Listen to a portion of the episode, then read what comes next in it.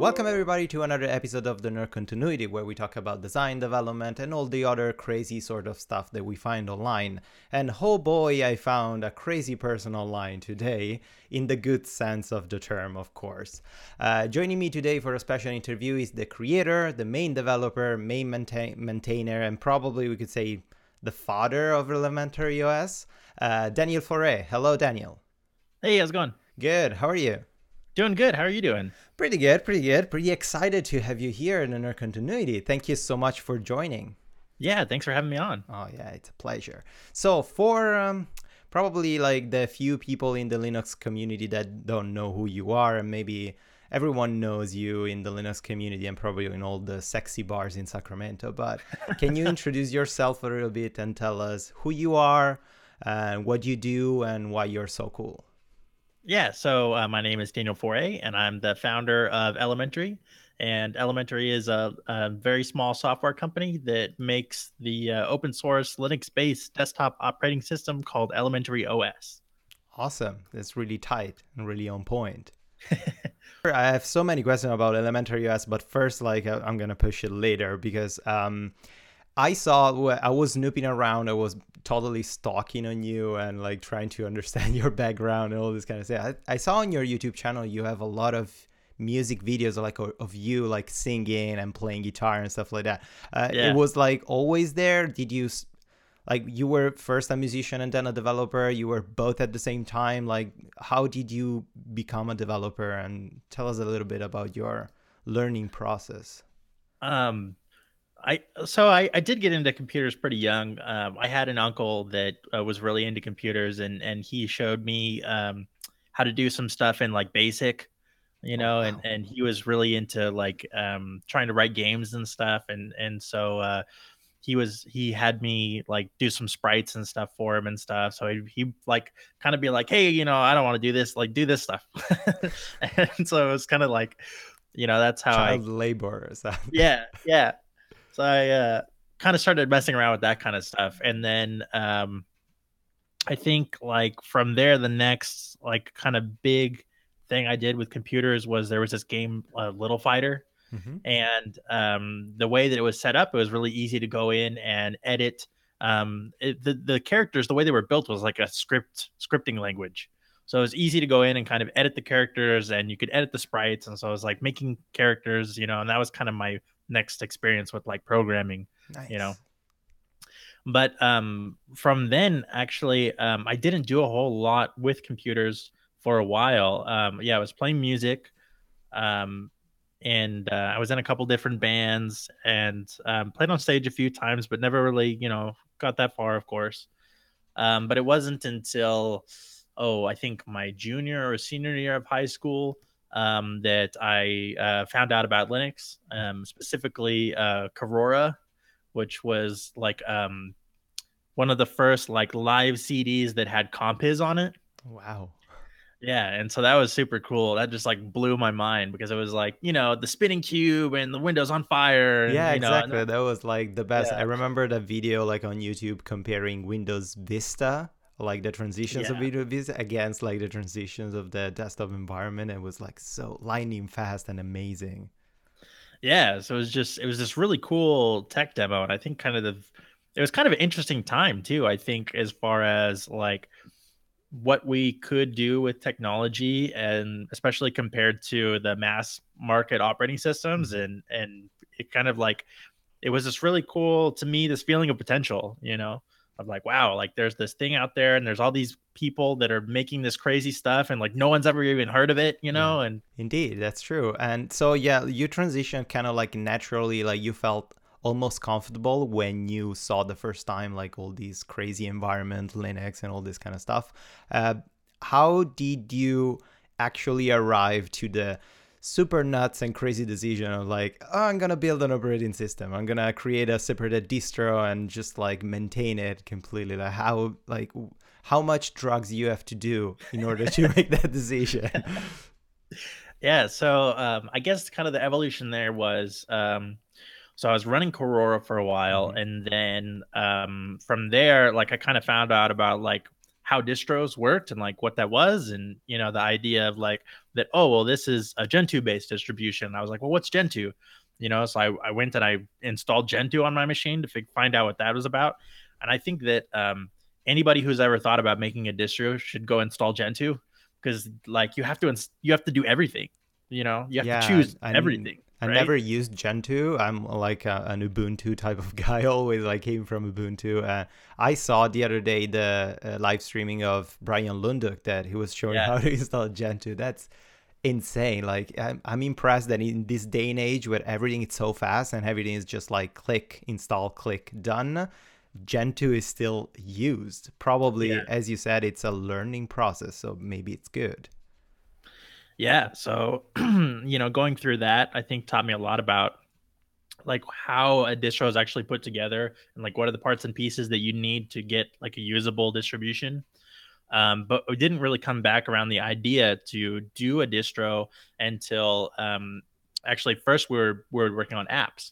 Yeah, and so it started out with um, Nautilus, the file manager, way back in the day from GNOME, and it was really ugly, and it had like so many toolbars all over the place, and it was really confusing, and um, you know, it just wasn't like there were so many other cool, sexy ideas and like things that were coming out, and it was like, well, why don't we have like 3D cover flow, or why don't we have, you know, like there were so many cool ideas from everybody else, and then we had like this really ugly file manager, so Yeah.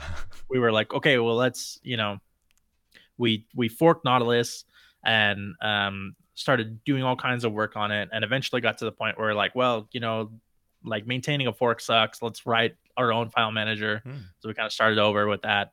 Um, but we also picked up some different developers um, who like thought the idea was interesting of like, yeah, let's make really cool apps Mhm.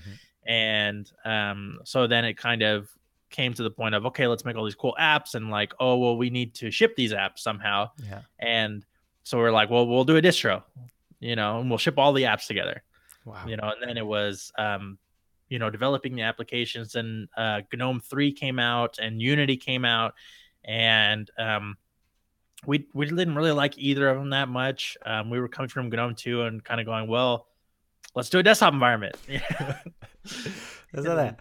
Yeah, that's that's amazing. Pretty much like everything came, and that's basically mostly like the the the base point or like the main reason why open source is so popular and famous. Because if you don't like something, you can totally like let's build something on our own that it's gonna be like cool and free. Uh, it's gonna be awesome. So, what was the uh, original list of apps that then turned into Elementary OS?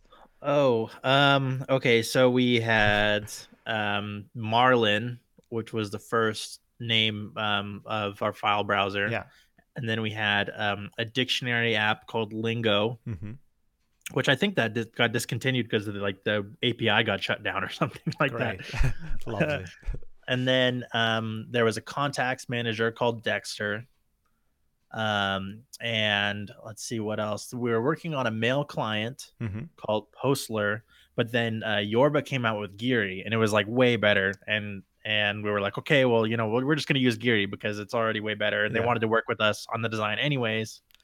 So, yeah, there was that one. Um, and I'm trying to remember if we started calendar Maya calendar way back then or Mhm. not. I know that for our first release, we didn't have a music player hmm um because we didn't we didn't start one yet and we didn't really like the other music players that much and so we were like hey we're just gonna be crazy people and we're not gonna ship a music player Yeah, you can install You your know? own. You can be like Clementine or Totem Yeah. or whatever other crappy apps you can install it. Yeah, so it's fine. yeah so we just made that blog post we're like mm. hey we're gonna do a music player someday but we don't have one today so we're just not gonna ship one right now Yeah, that's true. And it's always like I like your philosophy that I'm not sure if you thought about it before shipping the first release ever, but the fact that you're not gonna ship something if you don't feel like it's ready. Right? yeah yeah and you know i think that's a it could be a double-edged sword though too you know because like you you do have to ship you Yeah, know exactly. but um yeah because i think that when we worked on uh, luna which was our second release i think we worked on it for like two and a half years or it was like a really long time Mm. between that one and our previous release How do you maintain yourself motivated in this like massive time span like between releases and stuff like that? Especially if you're like you know that you cannot ship something because it's not complete and it's getting frustrated and months and months pass and probably the community is not that forgiving they keep asking like hey is this still on like is this a deprecated project or stuff like that yeah yeah um it's definitely tough sometimes um because we we do being uh, based on the LTS, you know, there is like a two year gap between the LTSs, right? Yeah. Um, but I think I think like this last cycle, we did a good job of making sure we pushed updates to all the applications like on a monthly basis and keeping people informed. Like we made a point this year of like, hey, we're gonna blog about all the updates we push out mm-hmm. and make mm-hmm. sure people know because, like you said, we got people going, hey, like you know, is anything happening? Are you yeah. guys doing anything? And you know, and if they're not if they're not using it actively checking like how are they supposed to know that you know we're doing this or working on that or fix this or added this new feature so like working on that communication has been really important. Yeah it's amazing. I i really like how you doing like how you keep the entire community involved. And even if like usually like when someone gets an update it ex- expects always like the massive overall ui changes and all the cool stuff and everything's new and shiny. But instead like it's important to keep them in the loop even if you're shipping just like bug fixes or like small tweaks that make the entire experience better even if they're not visible immediately for the end user. So it, it's great what you're doing and what you decided. I felt really involved in the process of like creating and improving elementary os even if i wasn't involved in just like developing anything. But i felt like really part of the community. So just kudos to you guys a little bit of like tech i'm a, I'm a software engineer as well. I come from like web development part and i started like doing some software development thanks to elementary os and thanks to the app center. So that was a, a, an amazing open door like entry point for me to start learning all these things. But how did you decide on the stack for uh, your uh, operating system especially on vala? How did you decide to adopt that scripting language instead of something else yeah, so we went through like a few different things actually when we first started out. And um, the first couple apps that we did were actually Python. Um, but we kind of found that um, it doesn't perform that great. Hmm. Um, you know, so we wanted something with better performance. Um, and uh, C sharp and Mono was a thing for a while. And um, actually, the first like project that I really got involved with was uh, Docky and GNOME Do, and they, those guys were using C sharp. Mm-hmm. And so, um, like that was a really good experience. Like the syntax of C sharp was like really nice, and and and so that was always kind of like something that we were thinking about. Um, you know, and and like G Object C is like not very nice at all um, to write in. So I think that was like right out. Like nobody wants to write a C app. Yeah. You know? yeah. Like um, even dealing with like that was I think that was probably a big motivation for um, deciding to do our own file browser instead of continuing to work on Nautilus. Is that digging through all the C code is a pain, and even um, the Object C that was in Midori that we shipped for a long time, that was also a big hurdle for people to contribute. Mm-hmm.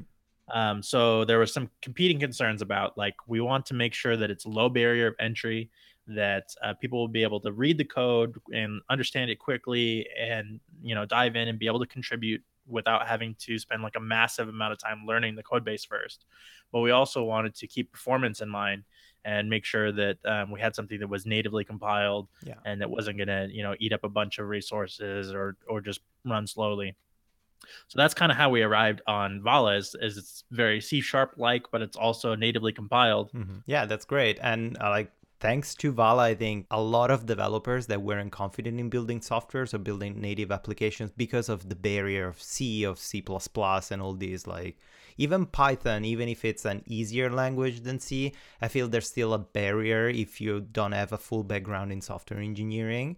Instead, with Vala, like personally, I come from like 10 plus years of PHP. So I, I looked at Vala, the documentation is that, oh, I can recognize I, I know how to write a class. I know how to write a method and some getters and setters. So it's it felt really familiar. And I think it's also one of the the reason why people are getting involved in the App Center a lot. And uh, it's easier to jump on board. Like you spend one or two months and you already like get the gist of it instead of spending three years and trying to understand C++ and just like giving up yeah. after three years. Um, yeah, no, I'm definitely glad that that's been your experience because that's that's that's exactly what we're aiming for. Is you know, and and especially like you said, coming from the web, you know, a lot of people um, are learning. Um, they're coming up doing more web applications, and the hackathons and stuff at schools are all focused around web applications and and coding things in JavaScript and stuff yeah. like that. So, yeah, no, that's great, and I love also your approach, like your completely like I don't know, you're rejecting all web-based application electron apps and all these javascript like memory hogging apps that you don't like. Like tell us a, li- a little bit of like the history of the app center and like why did you decide well, I, I already know why you decided to totally agree but tell us why did you decide to not accept uh, non-native applications? Yeah i think that um well when we started out there were a couple of big concerns and one was just from um, a user experience point of view that we felt that um, applications, and we still feel that applications that are designed for the platform are going to be easier for new users to understand. Um, and they're going to be easier for expert users to be able to jump in and use to their full potential as well. So, um, you know, when you read like the human interface guidelines of various platforms, um, when you have applications that follow those guidelines, um, then uh, people that are familiar with that platform will be able to get the most out of the apps the quickest, I think. Mm-hmm. So there was that kind of philosophy of like, okay, um, native design is better than cross platform design. Yes.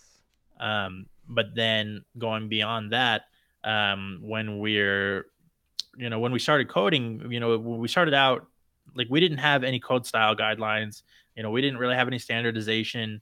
Um, we hadn't chosen like a flagship language or anything like that. And we were just kind of like, yeah, do whatever you want. And we found out that um, as a team, doing that made it a lot harder for us to share code with each other, hmm. which kind of like negates a lot of the power of being open source. Like, what's the point if we can't all learn and share from each other or collaborate on each other's projects? So um, by having like these standards and choosing like a one true development path, it made it a lot easier for us to have code that we can share and to learn from each other, collaborate with each other, and also uh, documentation. Like it's so much easier to document like one path than to try to document every possible path. And I think too that um, you know, and you can say if you agree with this or not, but I think that um, when we have one path, that when people say, "Okay, how do I write an application for Elementary OS?" it's very clear how to do it. Yeah. instead of like, you know, um, a couple years ago when it was, you know, how do I write an ap- application for Ubuntu? The answer was kind of like, however you want, man. You know, and yeah. it didn't answer the question really. You know. Yeah, yeah, that's true. That's amazing. That's um, I, I feel like I don't know. I have like this feeling of everything was so linear, and I never felt anything like this in my entire career of like picking up a new scripting language or trying to ship something for a new platform or stuff like that. Uh, I always wanted to switched to Linux my entire life because as a developer, Linux is like your home base. Like it's everything it's built on Linux and all the systems that I use as a DevOps are built on Linux. But you cannot use Linux on desktop because you're lacking all the basic software, all the professional level software that other operating systems like Windows and Mac OS they offer. So I always wanted to, okay, I'm gonna build the I don't know the the application that I miss. I'm gonna build it for Linux so I can switch. But the barrier to entry that like building an application and shipping on a whatever, even like setting up an entire PPA for me that I'm not a software engineer, it's a fucking nightmare. like I, I, could, I still don't understand what the hell I have to do to make a PPA. It's just like yeah. so convoluted and um, it feels like some documentation haven't been updated or hasn't been updated for like 10 plus years. Instead, like with Vala, especially with you guys picking it up, you're also maintaining Vala as well. Even if you said in a previous interview that the uh, creators of Vala they think it's like a futures complete. It doesn't need anything else. It doesn't need any more. It still needs some like maintenance and some uh, bug fixing and some other stuff like that. So it's great that you offer all these tools that are creating a bridge between developers and the operating system. So it's fantastic. I'm glad you're enjoying it. Yeah, a lot. I'm having so much fun. Okay, let's um, transition a little bit. We're gonna go back to Elementary OS, but I wanna focus the entire interview on this because it's so exciting talking about Elementary OS. But it's okay. So uh, the next question I want to ask you is that was it a point in your life, recent life, or like a previous life, where you said to yourself or you realize, okay, this is what I want to do. This is this is gonna be my future. This is gonna be my full time job, or it came kind of naturally, or you're still like I have no idea if this is the thing that I want to pursue or continue doing. Um, I think for me, and I think for for some other people too that are kind of doing the same kind of stuff, is it's like a compulsion almost, where you know it's like I can't not do it. You know, it's like oh, I'm thinking in the shower about it, and I'm driving and thinking about it. You know, like anytime I'm away from my desk, I'm like, oh, well, I wonder if I could do this. You know, or like it's um, you know, I can't help but do it. Yeah and and I think that as long as that feeling is there, then that's what I want to do. that's an amazing feeling. Yeah, I feel the same way, and sometimes like. I don't know if I have one small bug and it's like 1 a.m. and I have to go to sleep because I'm wasted and I'm tired. I go to bed and I cannot sleep because I start thinking, how can I fix the bug? Yeah. And then I wake up or like I go out of bed at 3 a.m. and I start working again, fix the bug, and then I can sleep because after yep. that I remove that little thing in the back of my head. Yeah, that's a great feeling. That's what powers like great minds, right? Or drives them insane, probably yeah. one of the other. yeah. Um, do you have other project? Probably you don't have much free time because of like doing all these things. But do you have other projects that you're currently working on, even not directly related to Elementary OS or all the other apps that you're maintaining? Um, not really. Um, I, you know, I'm trying to have a good work life balance. Um, actually, the last like a couple years ago, um, I recorded like a little EP, um, and put it on SoundCloud. Oh, sweet. And and I've been telling myself like to set aside time to write, and I want to you know do another one soon. Um, you know, because I still love to do music, but um, it's such a huge time commitment, though. Yeah. You know. It is. Yes, I'm a yeah. failed musician myself. So there you go. there you go. I, I feel the, the struggle and I feel the pain. But uh, I will, if it's okay for you, I will put the link uh, to your SoundCloud EP in the description yeah. below sure. the, the, podcast so everyone can listen to it. Um, have you ever thought about using your music to do like a presentation video for Elementary OS or stuff like that? um, I think that there was some um, video we did at some point where um, I wrote the little background jingle. Mm-hmm. That's great. so you don't even have to spend like hours in finding the right music online or pay the rights for a shitty song. Like you can. Well, I, for our last uh, crowdfunding video, we definitely paid the rights on the song. I think it was easier. oh really? Oh damn it. Okay. Next mm-hmm. time that you need it, like come to my website ritualmusic.com. It's just a little plug. I can yeah. give you a song for free. Um, okay. Yeah, I work in this startup where we make uh, royalty-free original music from like music producers. It's super cool, Sweet. and it's music for advertisers. So if you need something for the next rolling release, I can give you a song for free. It's just like awesome. Thank yeah, you. Yeah, that'd be really cool. So you said that you are trying to maintain a good work-life balance. How's it going so far? Is like all over the place, or how do you try to maintain or like to to keep up with a good life? Um, it's it's definitely tough um, when you're working from home, especially um, because you know it's it's easy to get in the trap of I wake up and then open my computer. I'm at work now, yeah. you know, and then in pajamas. yeah, and then you know, oh, it's dark. Oh man, oh, when did I eat last? How long has it been since I went outside? You know? so uh, you know that's it's tough. Um, so I, I try. I'm trying to be more um, strict with myself about like you know take a day off or go outside or just you know don't answer any email today or whatever mm-hmm. you know things like that um, you know and especially to try to um because like i said it's easy it's easy too you know when you like you don't think about when you wake up and you have to get ready and you go to your job like then you're already ready yeah. and going anywhere else after that like is a really low like cost i guess yeah. but when when you're working from home and you haven't got ready all day like going outside is then it has this cost now so it's like even to socialize now you have to like oh i have to get ready now yes. you know because I, I didn't have to do that in order to go to work So there's also kind of like that thing of making sure that you get yourself ready mm-hmm. and you know and like saying okay this you know it'll, it'll be worth it to go outside yeah, definitely. it's worth it. Developers, it's worth it to go outside. That should be like the payoff of Elementary OS on the on the homepage.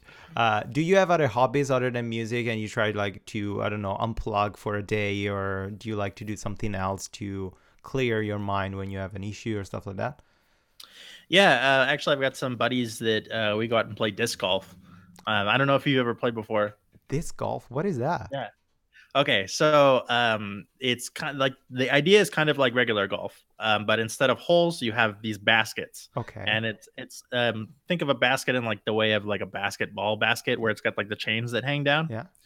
Um, and so, but these are positioned on a course of like 18 holes, and then you have um, they're they're not exactly like a regular frisbee that you would throw. They're like heavier and thinner and the lip is smaller and like it's it's different. So it's a weapon then, basically. If you hit yeah. someone in the head, it's just like oh yeah, it, would, it would hurt really bad. Oh my god. But um, but yeah, so you throw you know you throw to these holes and the holes are you know 400 you know 300 to 500 feet i guess in that range depending on you know what course you're on and stuff like that you know up hills or whatever but the disc is really interesting because um, unlike a golf ball that is, you know, you hit it and it's pretty straight, like the discs curve yeah. and they can curve a lot and you can roll them and, you know, all kinds of crazy stuff.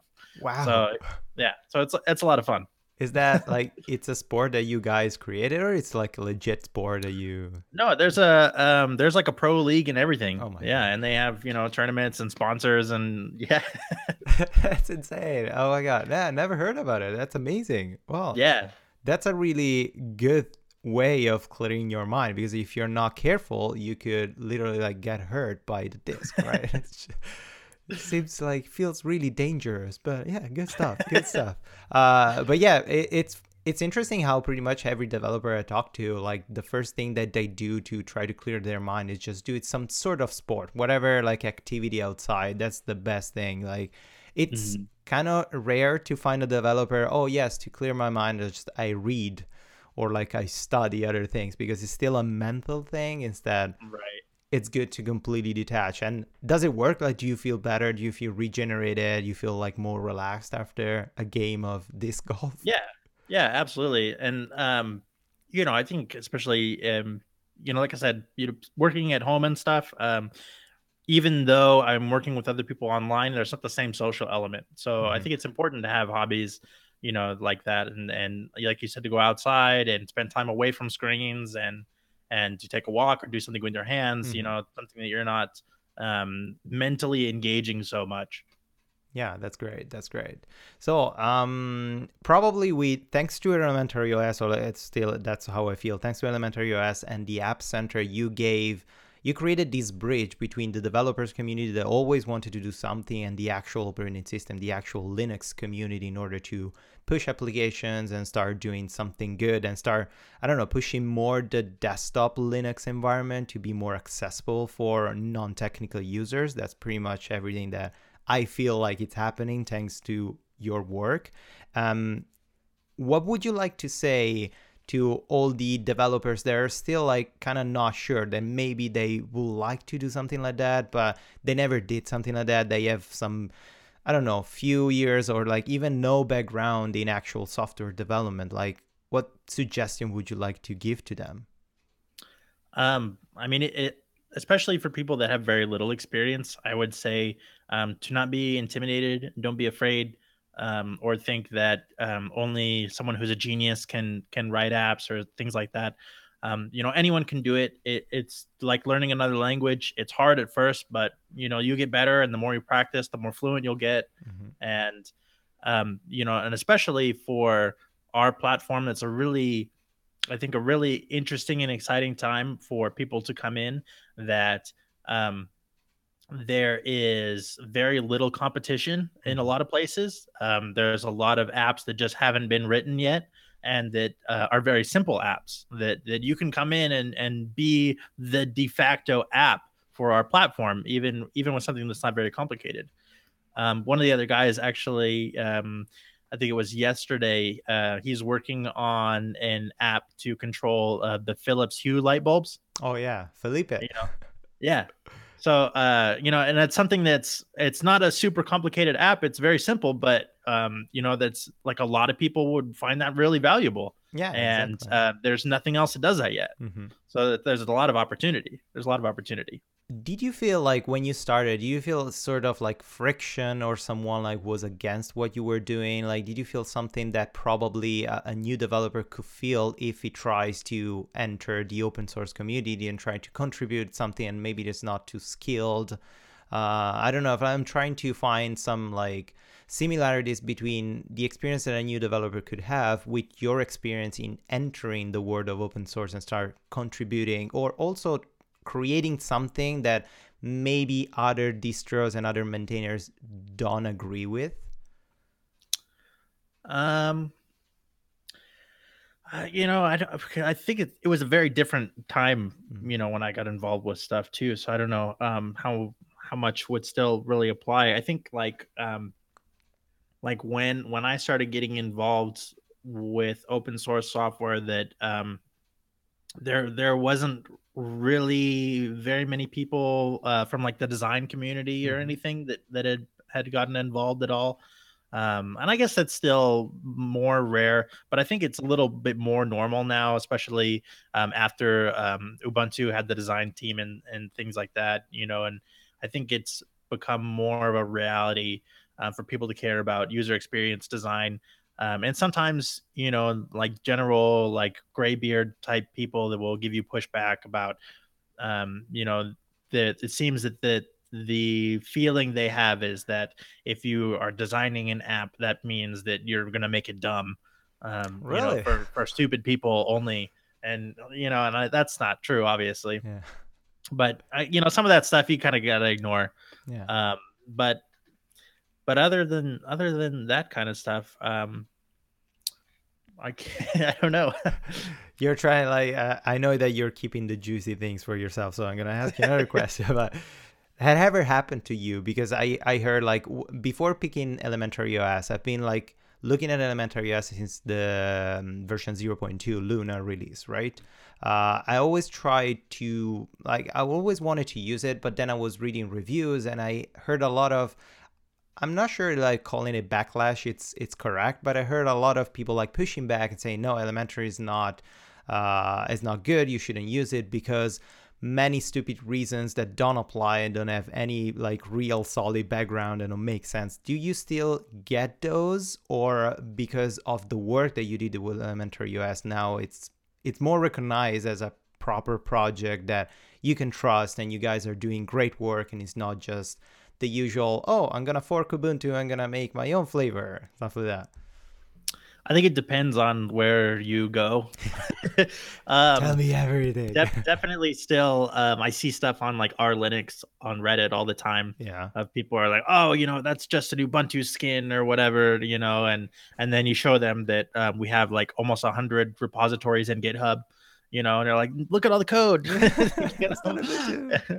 Yeah you know i guess that's the only thing you can really do um and and you know we're trying to work on um you know our communication to make sure people know like the different kinds of software that we write and you know what we've been up to and stuff like that and i think over time that that feeling will change mm-hmm. um one one thing though that i think is really interesting is um that when when luna came out i felt like we had way more um positive reviews um even though i think it was a way less polished and incomplete and more buggy product Mm-hmm. with way less features um and and i wonder if that's a thing of like um you know as more people start to use it for longer periods of time then they kind of dig deeper into the corner cases and like find out you know the Mhm. stuff that they didn't see on first use kind of thing yeah i guess i guess as far as like reviews go Mhm. you know i mean that's um that's something that we always work on is, is trying to make sure that that we're resolving issues that people come across and things Yeah. like that and and making sure you know on our messaging that we're we're letting people know that hey you know if you report the issues then we'll you know do our best to solve them as quickly as we can Mm-hmm.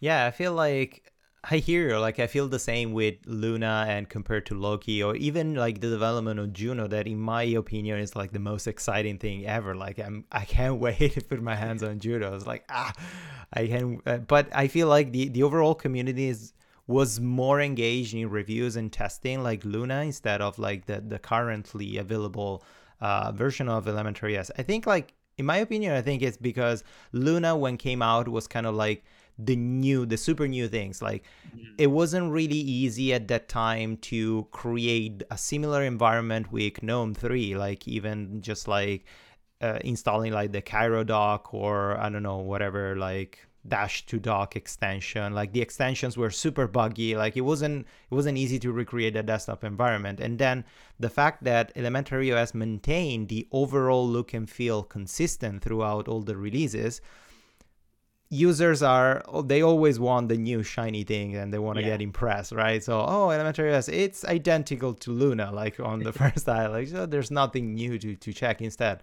it's full of amazing new things. So um, did you feel like i don't know probably like tracking all the stats and the statistics is kind of like really time consuming but did you feel like your user base grew in the past years or it was like higher when you released Luna and then slowly like decreased with the new releases. No, it's definitely it's definitely way bigger and um we can we can tell that from the uh, amount of like engagement that we have on social media um, or like the amount of activity we have in like stack exchange um, and also uh, things like um, the amount of downloads that we get average per month and the amount of payments that we're processing. Um, and mm-hmm. also um, the distribution of um, which operating system people are downloading from. I think up right now we're up to like three quarters a little over three quarters of people download from closed source operating systems. That's perfect Yeah. So so the I think all the numbers are like keep keep trending more towards um, you know, we're growing yeah. and we're we're becoming more and more attractive to people that aren't already running open source software. That it's fantastic. Yeah, I, I love this. It's so exciting. I don't know. I'm, i feel like I'm more exciting than you are. like, I feel like ah, I'm the like the fanboy. There's like, oh, this is great, but uh, whatever. um, what do you think it's fundamentally wrong with the Linux or in general like the open source community these days. If you have something like if you could pick something, I know there are like so many things that are wrong, but if you could pick something that is really really wrong and we should all really change altogether, what do you think it would be? Um I guess if I had to pick something then it would be um certain groups of people that think that everything should be the same. Hmm. Um like um get upset about um, you know the idea of different uh, desktop environments or different groups of people or whatever trying to do their own thing and um, you know trying to force like the homogenous ah you know everything should you know why don't we have one of these? or you know yeah. and the like usual some... argument against fragmentation right? Right yes. And and um you know some standardization is good. Yeah. Um like um you know like this is probably the most like flame on example I can give of that, but like systemd. Yeah. you know, uh, somehow everybody decided that systemd was the thing now, yeah. and we all agreed on it, and now that's you know standardized against like all the major distros. Um, you know, we all agree on Linux, yeah. um, and things like that. But um, you know, we don't all agree on uh, toolkit. You know, some people like Qt, some people like GTK. Yeah, we don't all agree on desktop environment and we don't all agree on how we should design applications and we don't all agree on how um, they should look or how we should express things like iconography mm-hmm. um, and i think that at the end of the day like that's okay and it's good yeah. because not everybody is the same and it's um, i think it's more empowering for people to have that kind of choice mm-hmm. of um, you know it's the same like when you're driving a car or when you pick out your clothes um, you know you can pick something that fits you and thinks the way you think. And mm-hmm. like it's almost also like a way to express yourself. And um, you can work in an environment that you're comfortable with. Um, and i think that that's okay. And i don't think that um, there's like a zero sum game of Linux distributions where there has to be one best one.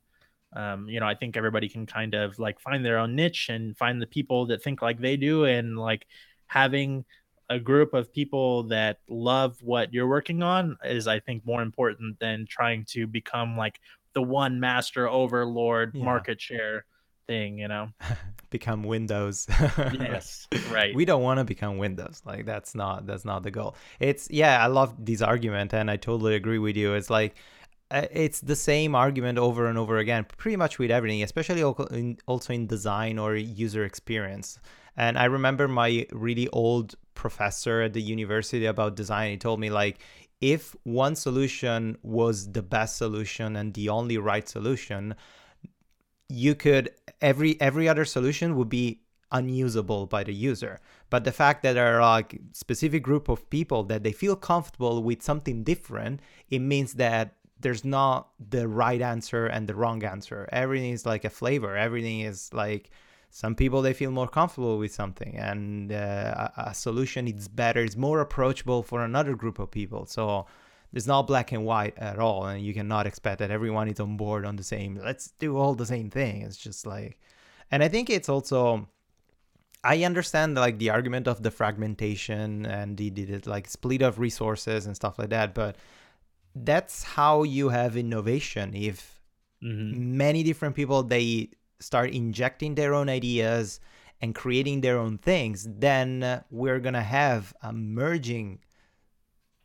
in the future somewhere. It's going to happen and we saw what happened also with even if probably is not the right example with ubuntu and gnome like they dropped unity because they wanted to do their own thing they considered that it wasn't working and convergence or all the things they were doing with ubuntu phone and stuff like that they didn't i don't know they didn't want to pursue that and they merged the gnome desktop that it was uh, continuing on uh, like a different branch, like parallel to uh, Ubuntu, and now they're like both theme uh, teams they are working together on the same things, which is great. So mm. all these things they can.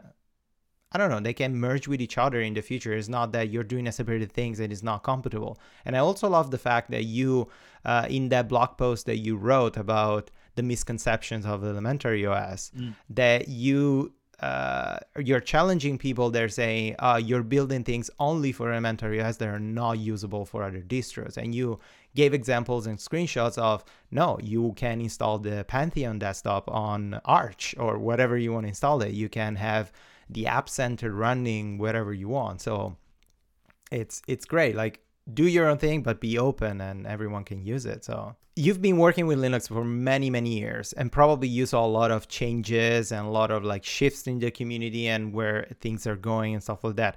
Do you have a sort of prediction for the future to come, especially in the desktop environment of Linux? You feel like this thing is gonna happen or something particular is gonna happen and you're waiting or uh, I don't know, do you have some like prediction that you think will happen in the near future? Um, I guess some of the some of the big questions coming up um, are around um, new technologies and the things that they're going to enable us to do, and um, kind of the problems that they bring up.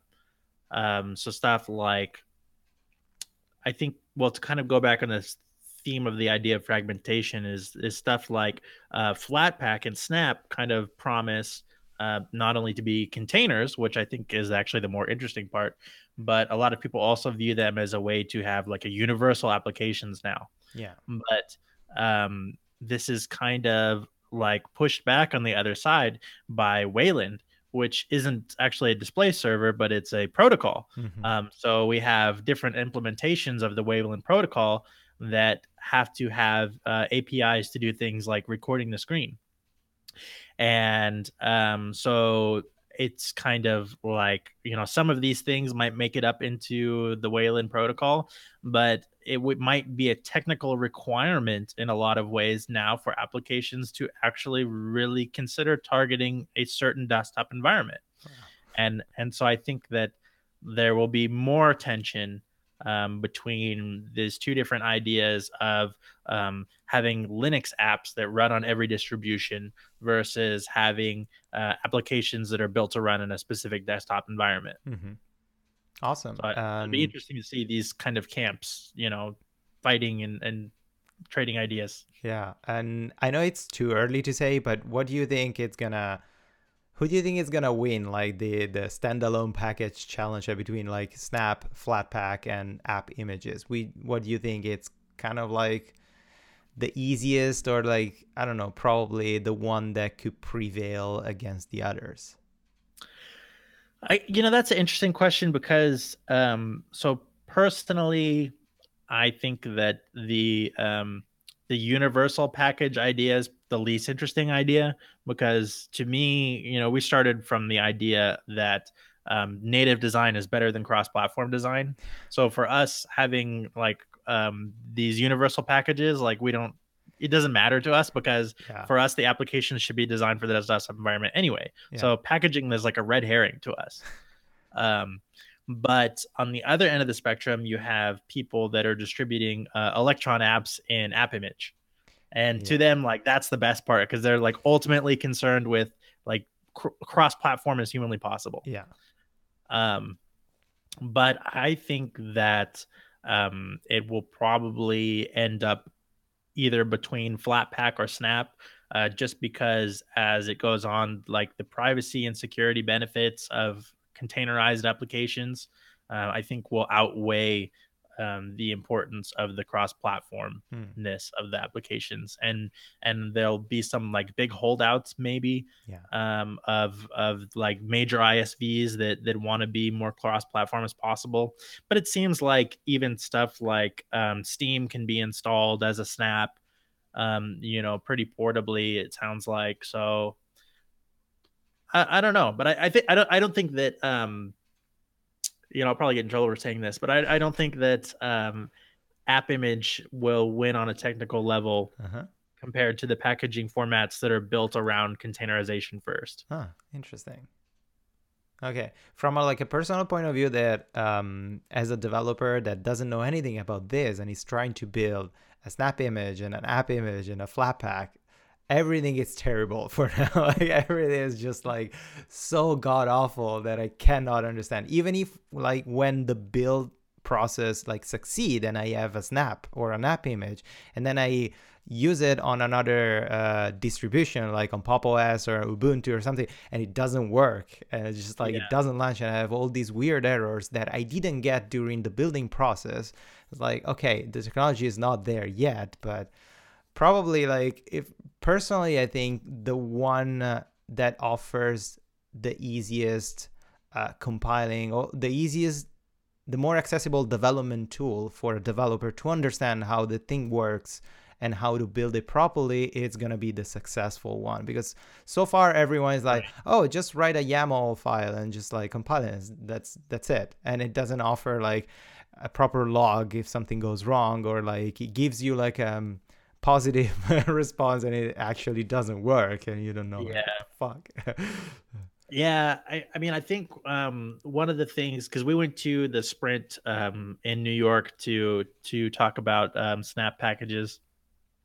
And one of the things that i don't really like about the snap yaml right now is it kind of duplicates um, um, some of the metadata that's available in like the app data xml yeah um, and and it seems like even um, the Debian packaging for us does that right now. So I think that like a future packaging format that just depends on AppStream um, would probably be. And I haven't looked into Flatpak enough; they might already do that. Mm-hmm. But it seems like less duplication.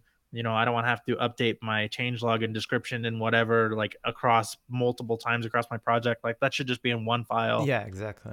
You know, Totally agree. Right? Totally. But yeah, like you said, smaller, easier. Um, you know, that's one of the reasons that we really started getting into like uh, Meson instead of CMake. Yeah, is because the Meson build files are so much simpler and easy to read, and you can write them super fast. And yeah, exactly. Well, as far as you write an amazing documentation like you did for the entry point, like to build the first uh, App Center app from scratch, like I never used CMake, and by following your documentation was like so easy, and I understood everything. So it's fine. if you have good documentation, you can have even like crappy, over convoluted code because you can understand it. So that's that's the thing also about these containers and this package manager and stuff like that. The documentations is not great. I don't know mm. why. Like they're written by developers that they worked on that thing. So they give a lot of stuff for granted. Uh, right. Instead, like if you never use a Snap uh, Snapcraft or you never actually build an app image, so okay, I can read the the YAML file, but if why I'm I'm writing those things at that exact location, what are all these like keywords that are not descriptive, are not like explained in the documentation? Is like a lot of things are given for granted because everyone thinks that another developer with my same level of expertise will try to use this thing. Right. And that's the the major like entry point issue that i have personally like because i'm not a smart person so i need everyone to give me like the spoon and just like eat this okay now you have to click this and write this it should be like that See, that that's how i felt too about like um, so when i first started writing the documentation um, that we have on our website um, that was actually some of my first experience writing Vala apps. Like I had been completely design side up until about that point. And um, I finally decided, like, okay, you know, I kind of know how this works, but I should really, really know how this works and get into development. And so I wrote those docu- uh, the documentation from the perspective of not really understanding how things work and just kind of like writing down when I figured it out mm-hmm. and being like, okay, this is why this is you know for me because i'm like that too. I i don't want to just like copy and paste the thing and then not understand next time. Like i want to read it and understand why are we doing this? What does this mean you know what does this mean to me and how can i use this in my next application? Yeah that's true. That's amazing. That's yeah that's the basic curiosity. And i'm working with felipe on like building the libgtk canvas for akira and SpiceUp to have like all those um uh, design thing like the items based on clutter to to move in a canvas and create objects and stuff like that and he's amazing in writing these things. And I'm, I'm trying to contribute in a sort of way like with my crappy code. And every time he pushes back my prs but every time he explains with comments like you shouldn't write this because this is how you write it and links the documentation like he's been great. Like he's actually teaching me how to go those things. So it's like that's what you need pretty much uh, when you're learning something like understanding the why and not just copy pasting something. Right. And oh it works but if i had to do it myself i wouldn't know what to do and that's right. that's not useful at all. Well um, so we're almost at the end of the interview. It's been great. I'm gonna have like a bunch of quick questions just to uh, cool down a little bit but how do you see yourself in 10 years? Or i don't know 20 30 10 years is maybe like the regular time span that someone can change drastically its life. I hate this question. Okay next um, question. no i'll answer it. Um i guess uh i guess a disc golf pro champion? Yeah no uh you know i i guess um hopefully you know have more like debts paid um you know um maybe married, uh, buy a house, you know, that kind of stuff would be nice. Like have have just kind of you know the life in order, mm-hmm. you know, comfortable and and things like that. I think would be good. I'd be happy with that. Nice. That's a really beautiful answer. Like usually everyone's like, "Oh, I want to be successful. I want to be fucking the successful. best of my." Yeah, you are successful. Exactly. You can. What can you? What do you want more? Come on, man. Huh? Just like think about a family. Eh? Um, this is a question that everyone fails, and I don't know why I keep asking everyone this fucking question. But everyone's uh, like, "No, I don't want to answer." But can you describe yourself in three words? Oh, in three words. Yeah. Dun, dun, oh man. yes. I didn't see this on the question sheet. Yes, it's there, number thirteen. that's that's such a tough one. Uh, tough. How do you describe yourself in three words? Yeah. Um, man, you're just gonna have dead air while I'm trying to figure out this question. Let's come back to it. Can we Yeah. come back to it? Absolutely, absolutely. No worries. Everyone does that. And like, I don't know, I, I did probably 10 interviews, just one person answer to these questions. I don't know why I keep it there. It's just Did to make, he was thinking about it all the time, or what? Like, I'm gonna have that one in my back pocket. Somebody's gonna ask me that question. yes, exactly. um, it's just to make people uncomfortable during the interviews. It's just, I, I do all this. So right at the end where you feel like so juicy and done, like, boom, three questions. Like, fuck. Okay. um, other than yourself and your EP, what artist or song would you like to recommend to the art to the audience?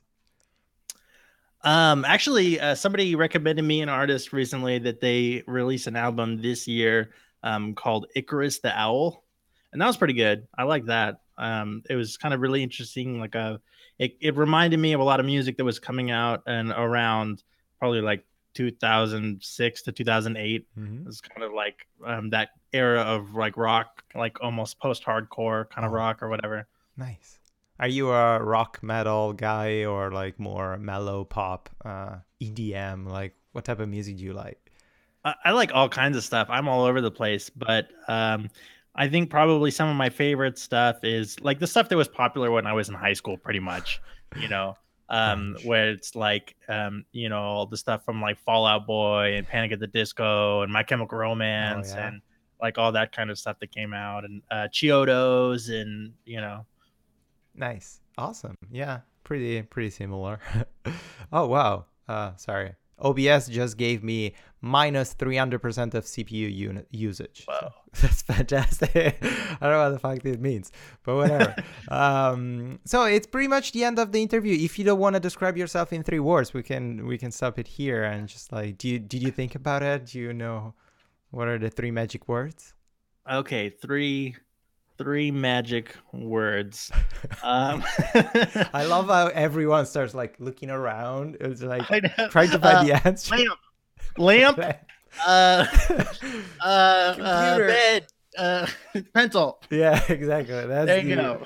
overall answer of it. I have to fucking remove this question from the, the Um, list. uh, whiskey. Well, Whiskey. Oh, interesting. Yeah, that could be. yeah, yeah, that's not a bad one. Uh, yeah. How about three objects that are nearby? Um, I've got, um, well, a computer, obviously. Yeah. That's a good one. Um, we'll we'll keep whiskey on there. That's a good one. Nice. Um, and then um, let's throw in a scented candle just to you know Santa can. Oh my god, to smooth that out. that sounds like a perfect evening. Like computer, whiskey, and Santa candles. Like that's the I mean, developer dream, man. uh, sexy and productive at the same time. That's that's amazing. And- yeah, just and throw on some bossa nova in the background. Yeah, exactly. Awesome. okay. Uh, so where people can find you online uh, if you want to like, plug your own personal social network other than the elementary OS stuff. Yeah. Uh, well, if you're looking for elementary, you can find us at uh, elementary.io.